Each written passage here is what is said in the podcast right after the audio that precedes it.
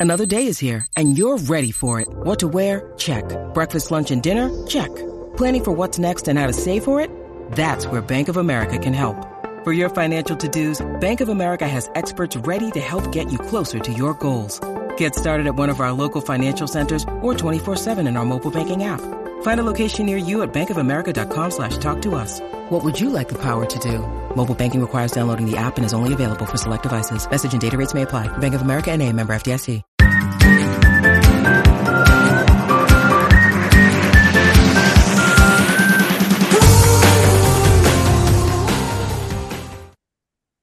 Hello and welcome. Yet another episode, the One Short Podcast, the cricket podcast of the Sports Gazette.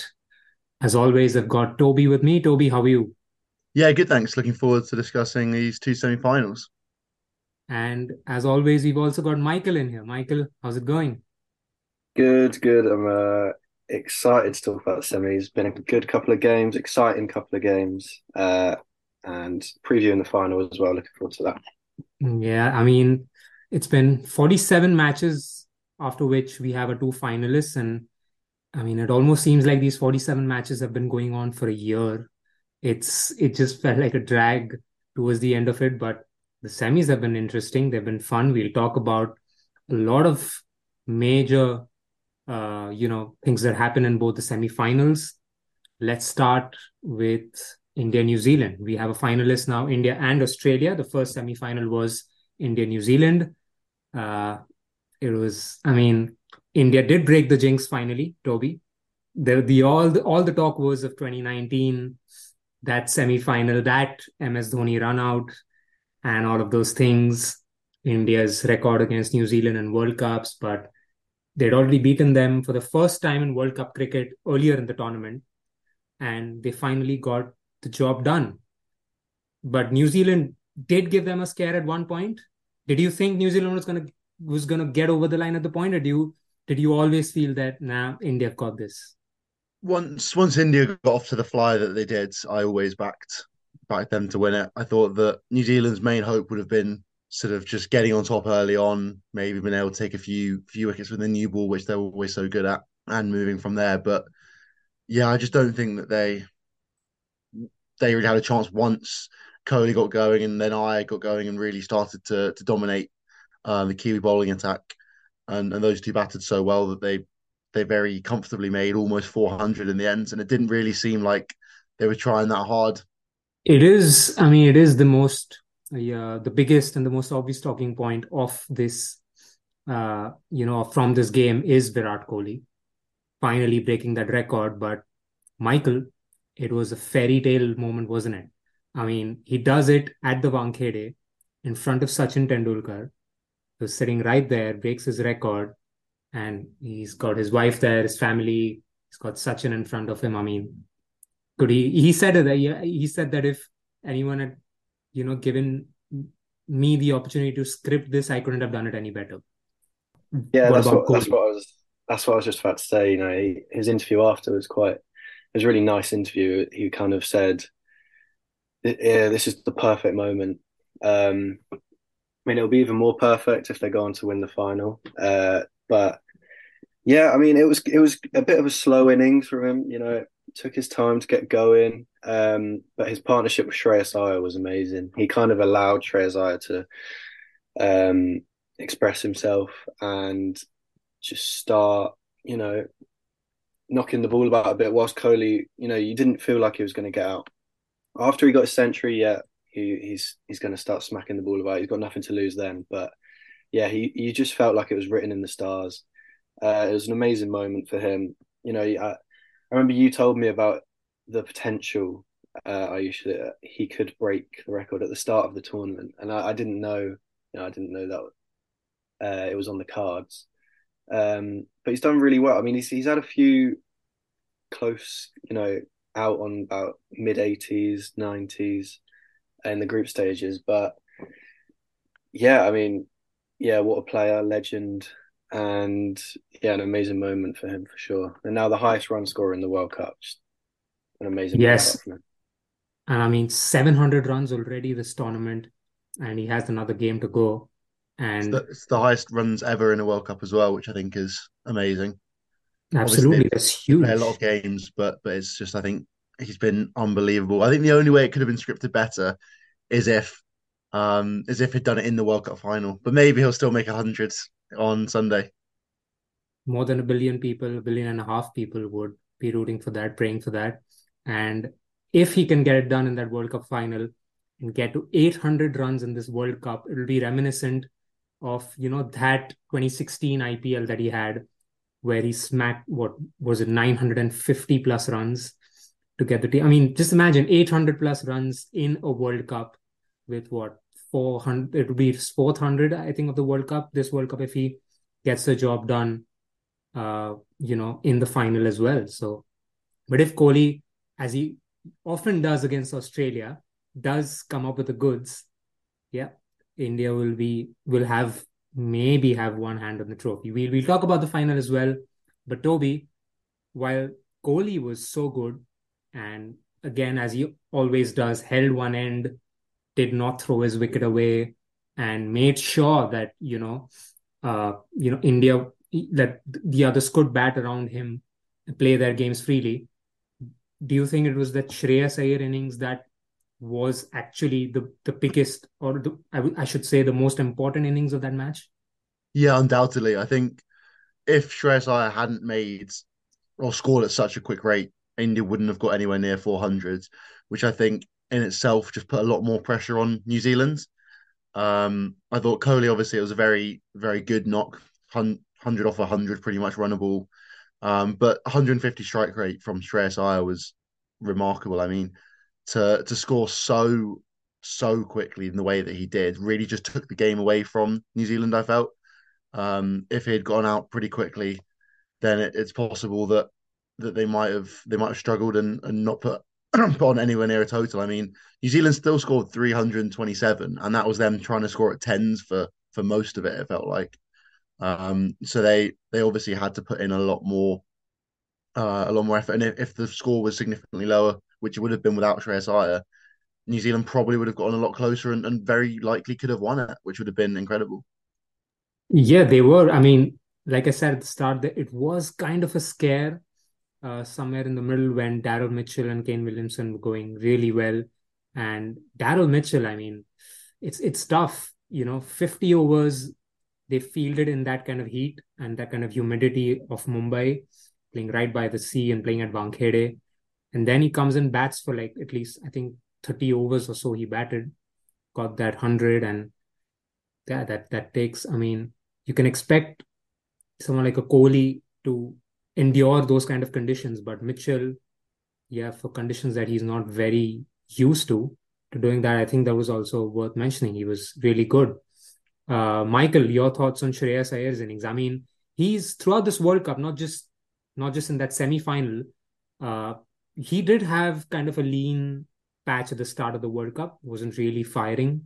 Was getting some then started to get some starts, but was not converting. Again, that short ball problem where everyone started talking about with Shreyas. But as especially the last two games and as the tournament has gone, he's he's he's just brought that uh, that fearless mentality out, and he's yeah firing on all cylinders now. Yeah, he definitely took a while to get going, didn't he? Um, but in his last four matches, he's got 82, 77, 128 not out, and of course 105 against New Zealand which is you know insane run of games. Um, I mean, yes, at, at, at, the points where he got those runs, you know, India were already qualified. Um, obviously, the semi-final winning is, is massive, uh, but it's great to see. Yeah, it's good to see him do really well and kind of prove I don't know doubters wrong. I remember someone in this podcast, I'm not going to name any names, said that he should be dropped uh, about halfway through the group stage. Uh, but you know, I'm not. I don't want to mention that. Um, so he's done really well. But I think the key to the innings against New Zealand was the opening partnership. I think Rohit smashing 47 off 29 balls, and uh, Shubman Gill retiring injured, but 80 off 66. I mean, that just it just allows those the middle order to just come in, and there's so much less pressure on them. You know, you see today with um, Australia taking early wickets, uh, and South Africa's you know, three, four, five coming in, and they've got to play in a totally different way. You know, they can't express themselves. You wouldn't see the 105 off 70 balls, uh, 100 that Shreyas Iyer got in the South Africa innings today. You know, it's just totally different. And I think Rohit Sharma has just been amazing in that sense in this tournament because it's just like it's like Jason Roy in 2019. You know, he just gets things going and takes so much pressure off the other batsmen. Um, so I think I think they're kind of the unsung heroes of of that game. Um, but obviously Shreyas Iyer and Virat Kohli deserve all the plaudits. Yeah, I'm I'm guilty as charged with that Shreyas Iyer uh, with that Shreyas Iyer prediction or uh, you know the the the preference that I had of Suryakumar Yadav over him in the middle of the order, and I'm happy that he's proved me wrong. But he's been so good, like you rightly said, especially these last four matches. I mean, to be playing the way he has been playing. Uh, but Rohit, like you mentioned, Michael, he's batting right at the top of the order. He comes out yesterday. It's you know expected to be nerves, packed Wankhede Stadium, all eyes on them against New Zealand, who he was part of that 2019 side as well, where it was another match which India should have won, and then that top order collapse, and then just everything fell apart in what uh, Ravi Shastri had called 30 minutes of madness back in the day. So yeah, he was there, but he comes in and he says he sets the tone from ball one, starts smashing Trent Boult and says, "It doesn't matter if this is a semi-final. This is how we're gonna play. We've played this way throughout the tournament. We're gonna keep doing it." And Toby, that's reflected in his captaincy as well throughout the tournament. I mean, his bowling changes have been so spot on. His field placements, you see, you see Ravindra Jadeja yesterday took three different catches in three different fielding positions towards the end of the match when it really mattered most. What's impressed you the most about Rohit Sharma's captaincy? I think there almost seems to be a bit of a maturity to him. He's obviously 36 now, but in the way that he he's now seemingly it might be that he's well since he's taken over as captain and from, from Virat Kohli, he he definitely seems to have changed the philosophy within the Indian, Indian team. I thought their biggest weakness and problem at the last World Cup was the fact that they almost tried to go slowly at the beginning and catch up at the end, and it meant that at times they fell behind in games um, and didn't really have have the ability to to sort of just demolish teams from the outset like they did in today's game, which I think was is such a big factor. And they're almost sort of copying the old England way in 2019, where Jason Roy and, and Rohit Sharma are playing very similar kind of roles now, um, where they both go out and or went out with Jason Roy's um, case um, just to try and, and hit the ball as hard as they can from the outset and score as fast as they can to get them ahead in the game, which I think is absolutely crucial to the way that this Indian side is playing. And and particularly the way that they set up their side as well. I mean, more so when they had um, Thakur and Hardik Pandya in the side, knowing they had quite a long batting lineup as well.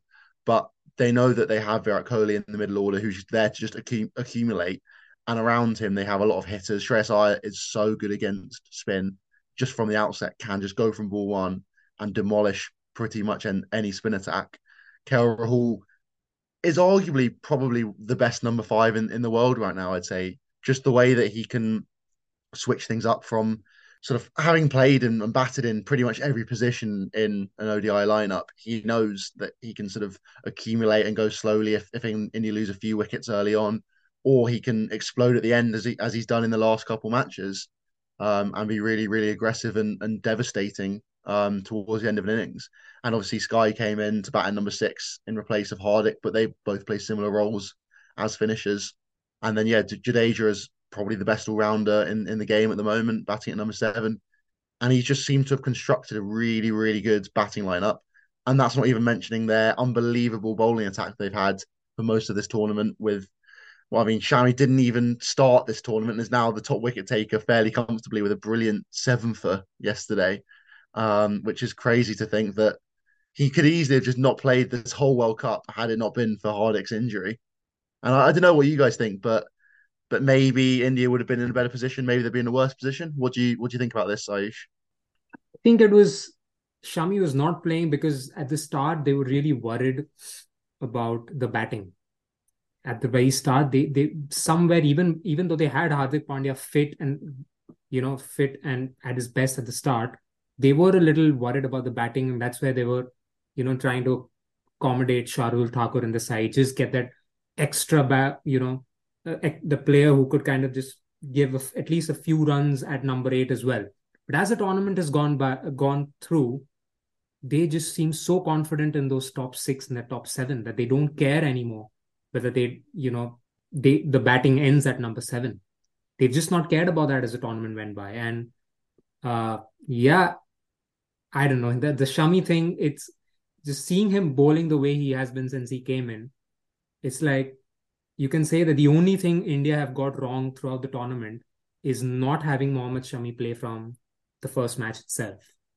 And yeah, I, I, get where they went, why they were thinking with Shardul, what they were thinking with Shardul Thakur at the start of the tournament, but better sense prevailed much sooner than later, is what I would say. And Mohammad Shami came in, and yesterday was magical. Michael, what, what are your thoughts on this? No, I was just wondering, um, do you think that maybe Mohammad Shami was rested at the start of the tournament and kind of saved for the latter stages? Because I mean, he doesn't strike me as the fittest of players, right? Um, and I don't know, it might it might be a bit of a silly assumption, but I feel like he does his best work in the power play in the first over, uh, overs. Like, how many first ball wickets has he got in the tournament? Maybe two or three. Yeah. Um. So yeah, do you think is that a factor? I mean, or was it simple, like simply just a case of Hardik Pandya was preferred to him? I, I know, I think it was actually Shardul Thakur, like I mentioned, was the one who was kind of the preference at number eight because I mean, there's no comparison in the kind of bowlers that they are, but just that little bit of extra batting. Hardik was always going to be there. There was just, there was no way they were going without Hardik. I think even the semi final, he was I saw him sitting with some of the uh, Bollywood celebrities and enjoying the match. And I was thinking Rohit Sharma must be wondering, Hardik, we'd love to have you just on the middle right now and not sitting in the stands and watching. And they'd really love him uh, in the final. But unfortunately, that's not going to happen. So yeah, I think uh, I think it. Yeah, you do make a good point there that they must have had Shami in the plans right away, but they thought, okay, let's kind of unleash him in a few matches, not risk him at the start. But I think it was more of a case of Shardul Thakur's uh, Shardul Thakur being preferred for his batting. Toby, what do you think of it?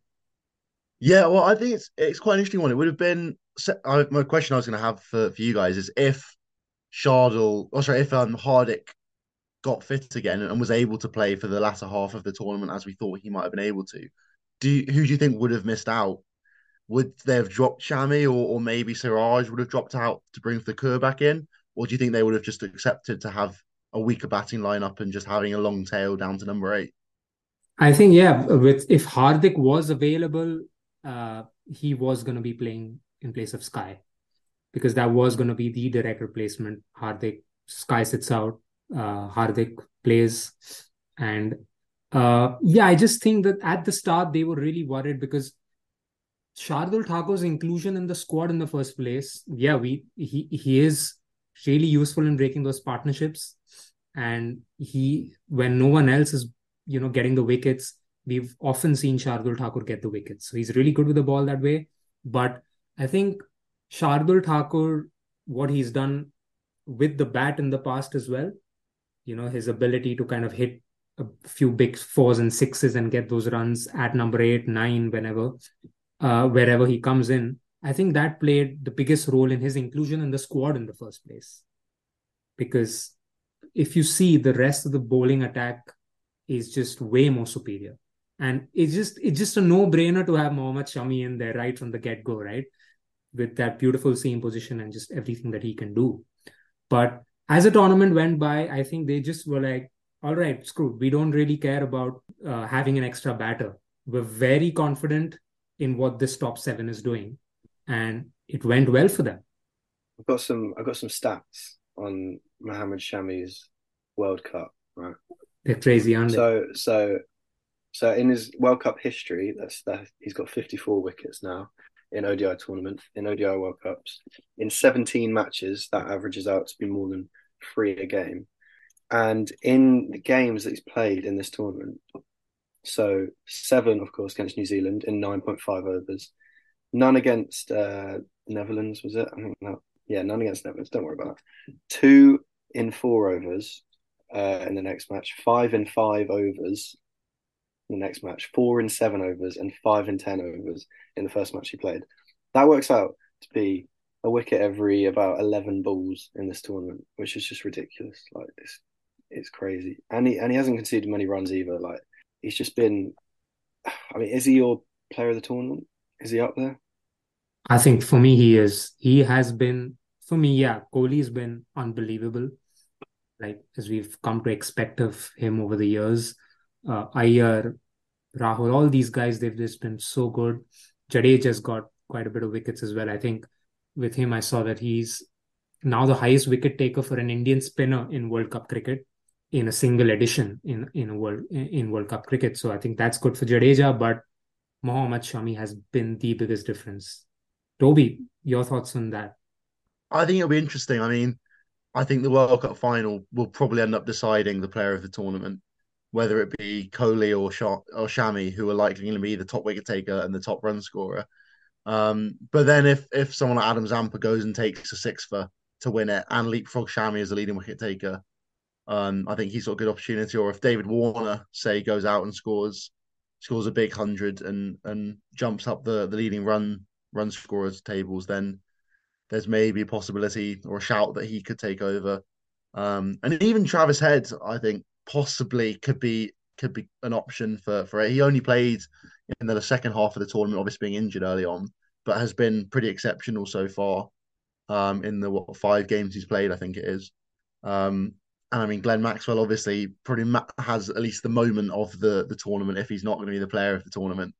So I think there's still there's still a few options, but I think at the moment it's somewhere between Virat Kohli and and Mohammad Shami for player of the tournament for me. Travis Head's an interesting shout because, like you rightly mentioned, that he's just played a few games, but the impact that he's had, even we saw earlier today against South Africa, which we will talk about in a bit, that was really good from him. But, uh, you know, guys, with New Zealand, I mean, they are, I think, among the neutrals, I think they've always been the favorites. I, I, know there are many people for whom New Zealand is the second favorite team, depending on who their favorite is based on where their loyalties lie. But again, another heartbreak, two back to back finals, another semi final. But let's take a moment to appreciate, I think, Kane Williamson. Do we do we all agree that this was the last time we've seen him play in a world in an ODI World Cup match? And he he's the guy who's you know led so much of yeah i mean the trans transition after Brendon McCullum went and saw them to the final uh, last year which they almost got a very good semi-final appearance as well this time around. So yeah i think we've seen him for the last time in a world cup. Thoughts on kane williamson? Michael let me start with you on this one. Yeah um it has he said he's retiring? I mean not yet but i I personally don't see him playing 2027 South Africa, or at least captaining the side at the time, because they, knowing New Zealand, they might, even though he's playing, they might just want to kind of start building and you know a team under a new leader going forward. Yeah, I mean, I think we've seen that in this tournament, though, right? We've seen the transition starting to happen with the likes of Rachin Ravindra come in and take that number three spot. And he's he looked, you know, exceptional there. Um, I think, I mean, he Kane Williamson got injured. He only he only played three or four group games, um, and they definitely coped without him. You know, they had a pretty solid group stage going into the tournament. I don't think that many people predicted them to be semi-finalists. So yeah, you know, fair play to them. And that was definitely when New Zealand were chasing, that was definitely the big wicket, the Kane Williamson wicket. You know, when him and Mitchell had a partnership going, it felt like you know they might be able to do something.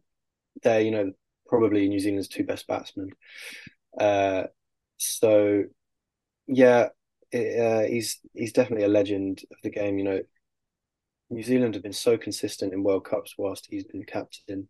Of course, that heartbreak in 2019, but he's just led you know really well and yeah, I, I hope he stays on, and because he doesn't, he didn't look he didn't look like he was struggling this World Cup, apart from the injury, of course. But he, he looks like he could carry on. Um, so yeah, hopefully he does. Despite all these frustrating injuries that he had, came into the tournament after surgery and that big knee problem that he had, and then that freak hand injury. You know, just as soon as he comes back, but whenever he played, it, it seemed like he was never away. Toby, do you think we're going to see him in 2027? I think it'd be quite unlikely. He's 33 right now, I think. So 37, it's possible. It's possible. But I think, as as you just mentioned as well, with his history of injuries, it's probably a, quite unlikely. I was having a look as well, and a lot of the New Zealand team are possibly in their last World Cup. I mean, Devon Conway's 32, Williamson 33, Mitchell 32, Latham's 31, um, Tim Southee's 34, Trent Boult's 31, 32. Though he's 34 as well, sorry. Um, Lockie Ferguson's 32. That's a that's a large proportion of their squad, similar to England, I think, who whose last World Cup it could be, which means they're going to have to try and look to the future and, and build. They've obviously had quite a few younger guys playing. Ravindra, we mentioned, has been absolutely class um, and has probably solidified himself in, in this New Zealand side for the next decade. Um, Tom Latham, 31, probably going to take over as captain, I'd say, if Williamson does retire. Um, I thought he, in the games he did captain, he was very, very good. Um, seems like quite a clever cricketer and, and knows sort of what he's doing.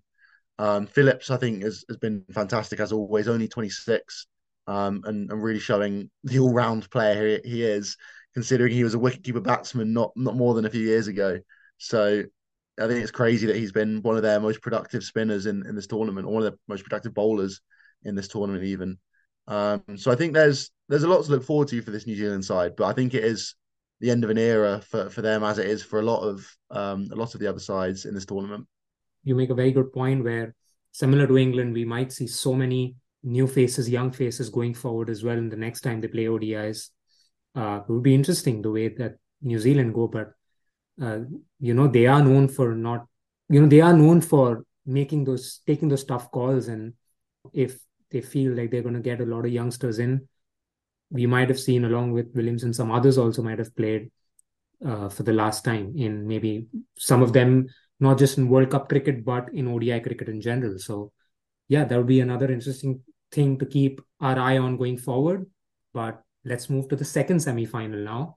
South Africa, Australia. That number of 213 continued to haunt South Africa, didn't it? I mean, 1999, so talked about semi final between them uh, with that madness on the last ball, Lance Klusener, Allan Donald. That was the scoring that Australia got in the first innings, which South Africa just fell short. And today, 213 was the target for Australia. And again, South Africa, towards the end, it looked like maybe they could kind of win this out of nowhere. And Australia just continued to, they just continued to do what they've been doing since losing those two matches. Uh, Toby, let me start with you on this one. Stark, Hazlewood, Cummins, all three coming together and performing. And it was they, I mean, their bowling was the difference. They set the tone right up top.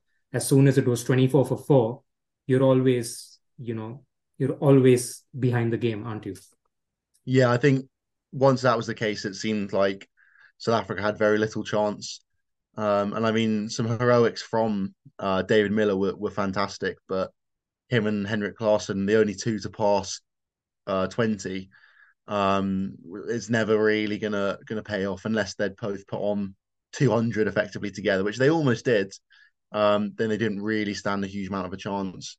Uh, which is a bit of a shame because this South African batting lineup has been so amazing or so, so so on form for this whole World Cup that it does show that all it takes is one brilliant bowling performance from a, a world class bowling attack, and and that's your World Cup done. And, and as you mentioned, it was the three world class seamers in that side, um, and probably three of the best in the whole tournament who who came together and and did the job when they needed to.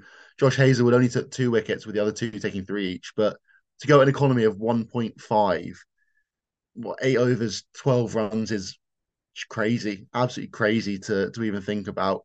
Um, bowled really, really nicely, and the other two, the other two just mopped up with a few wickets each, um, which always helps. Travis Head as well, absolutely mental that he managed to take the two crucial wickets or two of the crucial wickets, um, taking Heinrich Klaasen and then getting Jansen first ball, um, which really was just the the nail, the final nail in the coffin. Um, I think if Jansen had managed to to bat a little bit with Miller, then South Africa could maybe have looked at 250. Um, but I think that was just that was it really, and and he deserved a man of match performance, and and that that was the uh, that sealed the deal. And yeah, I mean, you wouldn't expect Travis Head to just come in and bowl in the first place, but again, an ode to Pat Cummins' captaincy, the way he was thinking, the way he was reading the situation. Travis Head comes in and gets the two set batters at the time, and yeah, they, after that, it it did look like at the time when you know Klaasen was batting with Miller that they could, like you said, get to 250, and could have been at the, the difference at the end, those 30, 40 odd runs at the end, because Australia scraped through eventually.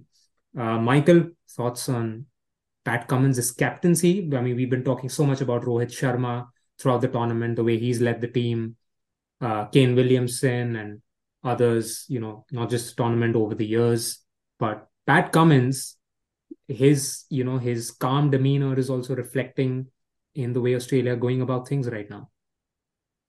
Yeah, he definitely stays calm under pressure. I think that was that was shown when he was in batting with um, Starc at the end. There, he was just laughing, you know. I hit and at the same and when he was in with Maxwell as well in that insane Maxwell innings, just laughing. You know, it just seems so calm.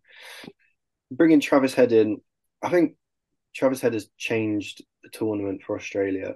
Uh, I think he just makes their prospects so much bigger and makes them much more of a contender in that final on Sunday. To be honest, um, the Klaasen wicket was, was strange though. I mean, Klaasen hit him back to back fours, and then Travis Head just bowls a pretty straight, you know, slow ball and bowls him.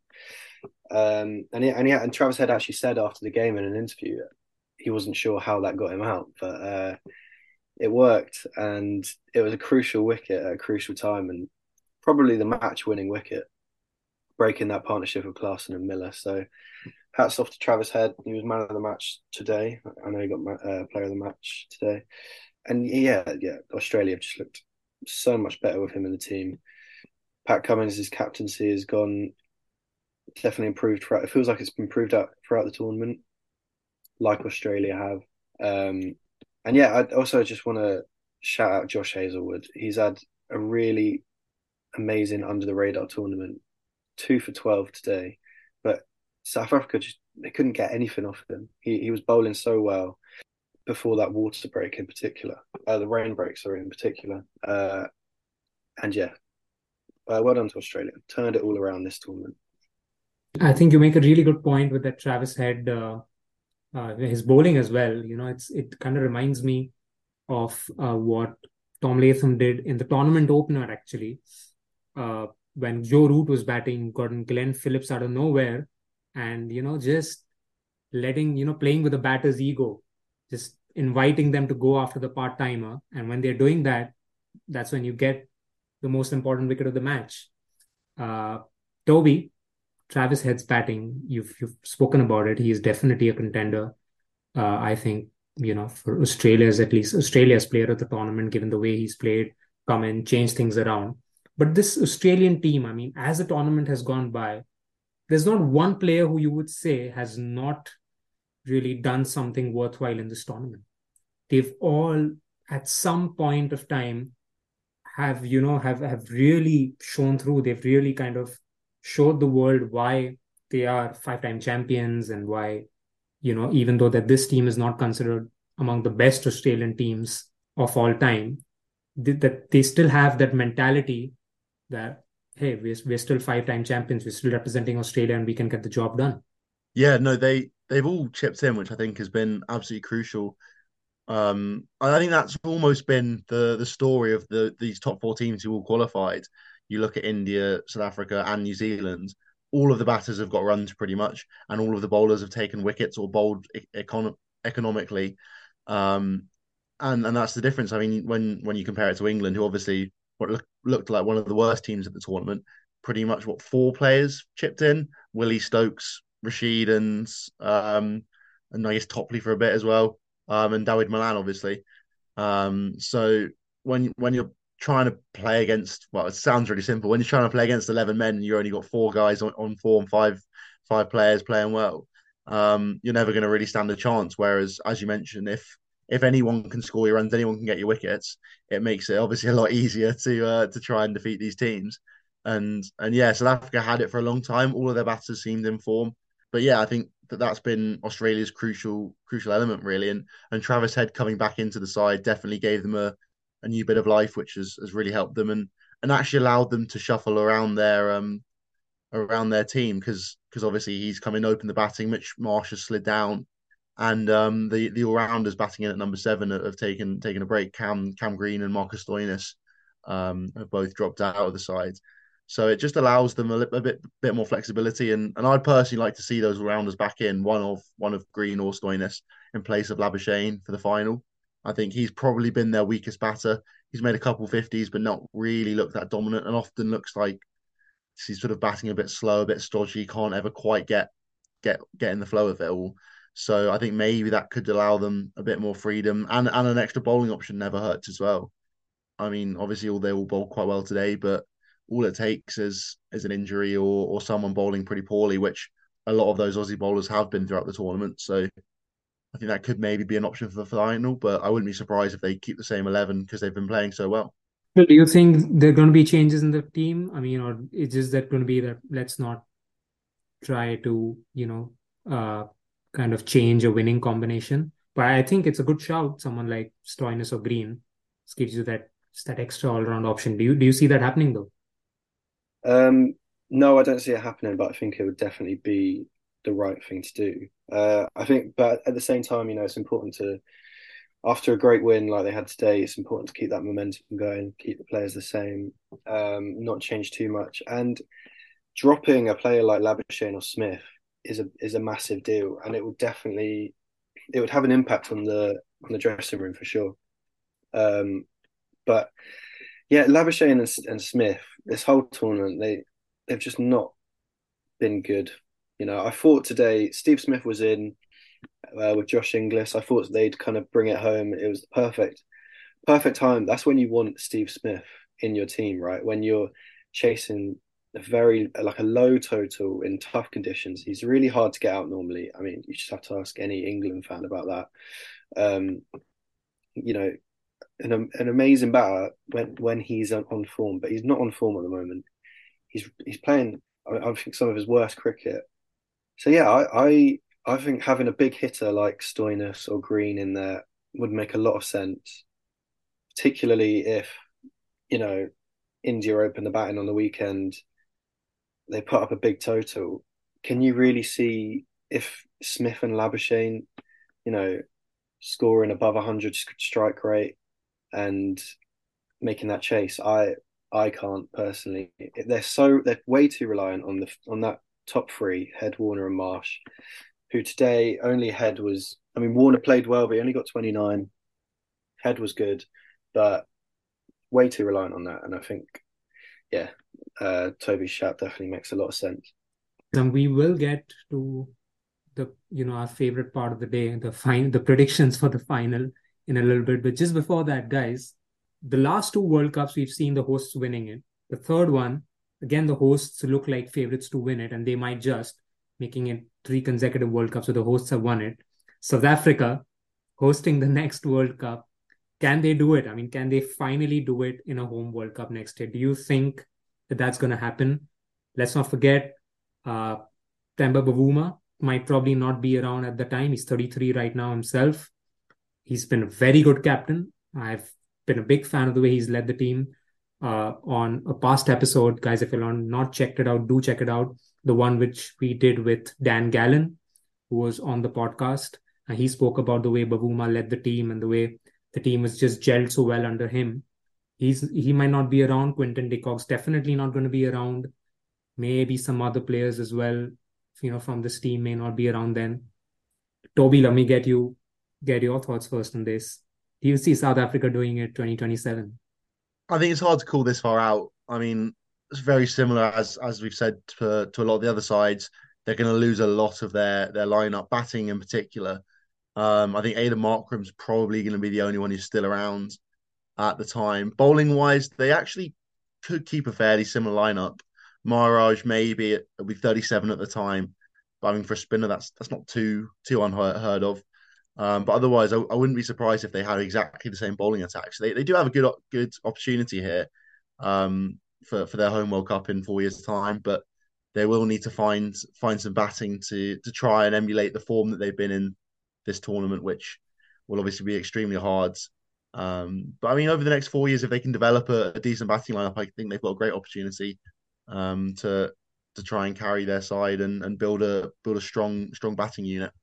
Michael, do you do you think that guys like Dewald Brevis, who, who's been called as the next AB de Villiers by a lot of people, could be part of this team eh, going forward 2027? Another very talented youngster, exciting youngster, Tristan Stubbs. So yeah, like Toby mentioned, that another team who could see quite a few changes, but how's that how's that home World Cup in 2027 looking for South Africa according to you?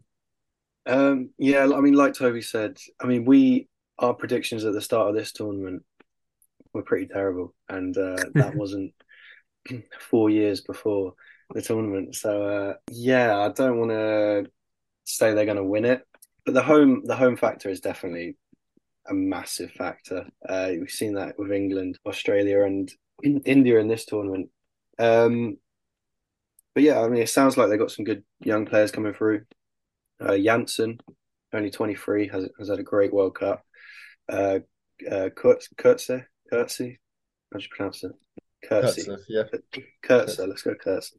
Yeah, Kurtze has had a, a, great tournament as well. Today, actually, he bowled really well, and he's only 23. So they got a good couple of pace bowlers coming through, and a little rogue one. Uh, Quinton de Kock's only 31. I don't think he's going to retire from. I think he'll play in the home tournament in 2027. I, I, and he has been in, insane.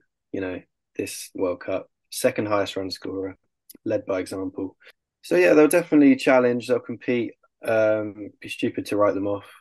So yeah, yeah, we'll see. We'll see. Well, it'll be interesting to see. And uh, yeah, let's talk about the final, guys. India, Australia. India has been outright the best team of the tournament, and again, clear favorites to win that final. But they're facing the five-time champs who know how to get the job done on this stage. And I mean, while India has been on this 10-match winning streak, unbeaten in this tournament, they're facing Australia, who also won eight matches in a row after what happened in the first two matches. Do we have any bold predictions for this one? or do you guys think India's gonna they're just gonna continue what they've been doing? I think it's it's hard to call. Um, I mean, Australia definitely have the quality. There's no doubt about that. But India's probably uh, there. Well, their home advantage will definitely help, and and if they, as long as they don't um, regret their their lack of a tail, I think they should be should be fine. I will stick with my Aussie prediction just because I made it a few weeks ago, and I feel like you can't go back on it just based off a one-off match. Um, but I think it'll be a really exciting game, ho- hopefully as well, which will be good to see. Um, and the Aussies definitely have it within them, as I as I said. So I think if they can score a few runs, take a few wickets, that's all that they really need, isn't it? It's pretty simple. yeah, it's as as as as the saying goes, you know, just keep it simple and take it from there. Michael, what do you think is going to happen? Yeah, you you were the, I think you were the closest to a good prediction among the three of us at the start of the tournament because our prediction for England really fell badly. Yeah, you did say Pakistan was going to make it. That didn't work out, but you're pretty confident about Australia. Uh, I, honestly, I don't remember being confident about Australia, but I'll take it. you know, I'll take anything I can get at this point. You know, I, I, I just, I'll remind you of one thing. First game of the tournament for India and Australia. Australia had India on the ropes.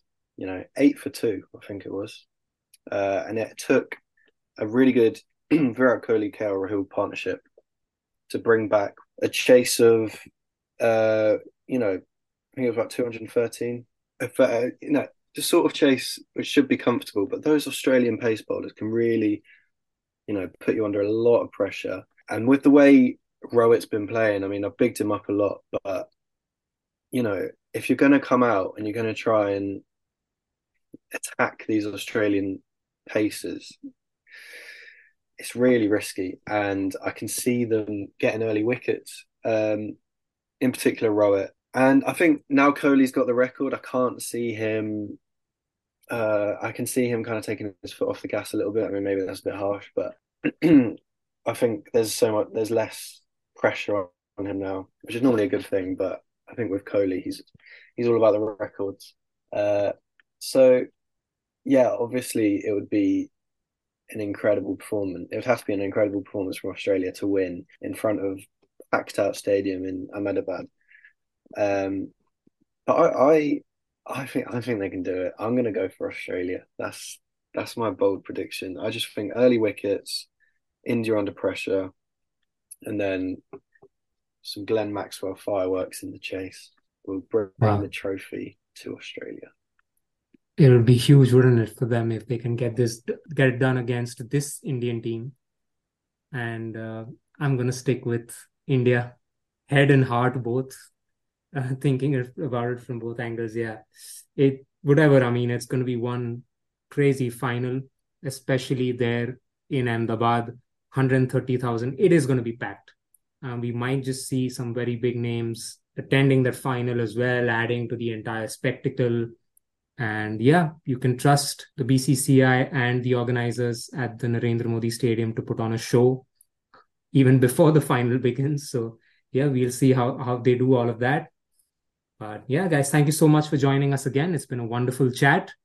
We will be catching you again after the end of the final, where we could we'll either see India lift their third ODI World Cup trophy or Australia, and it feels crazy just saying it, a sixth ODI World Cup trophy.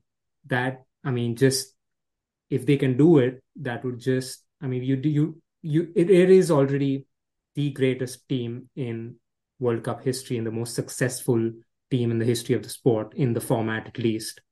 And just adding a sixth title, sixth ODI World Cup would be massive and great for Pat Cummins as well. So we'll see how that goes. Uh, guys, if you all have not caught some of our past episodes, do catch all of them on Spotify and on the Sports Gazette website, especially the latest one we did before this one, which was with former England cricketer Monty Panesar. And he spoke to the three of us and had some great insights on the World Cup and especially on the way England have gone about things and what they could do going ahead as we, you know, expect a new look Indian England side once again. At the same time, we're also doing a lot more content on the Sports Gazette. So please go on the Sports Gazette website and do check it out. We'll join you very soon. Until then, enjoy your final. And this is Aayush, Michael, and Toby signing off. Take care. Sports Social Podcast Network.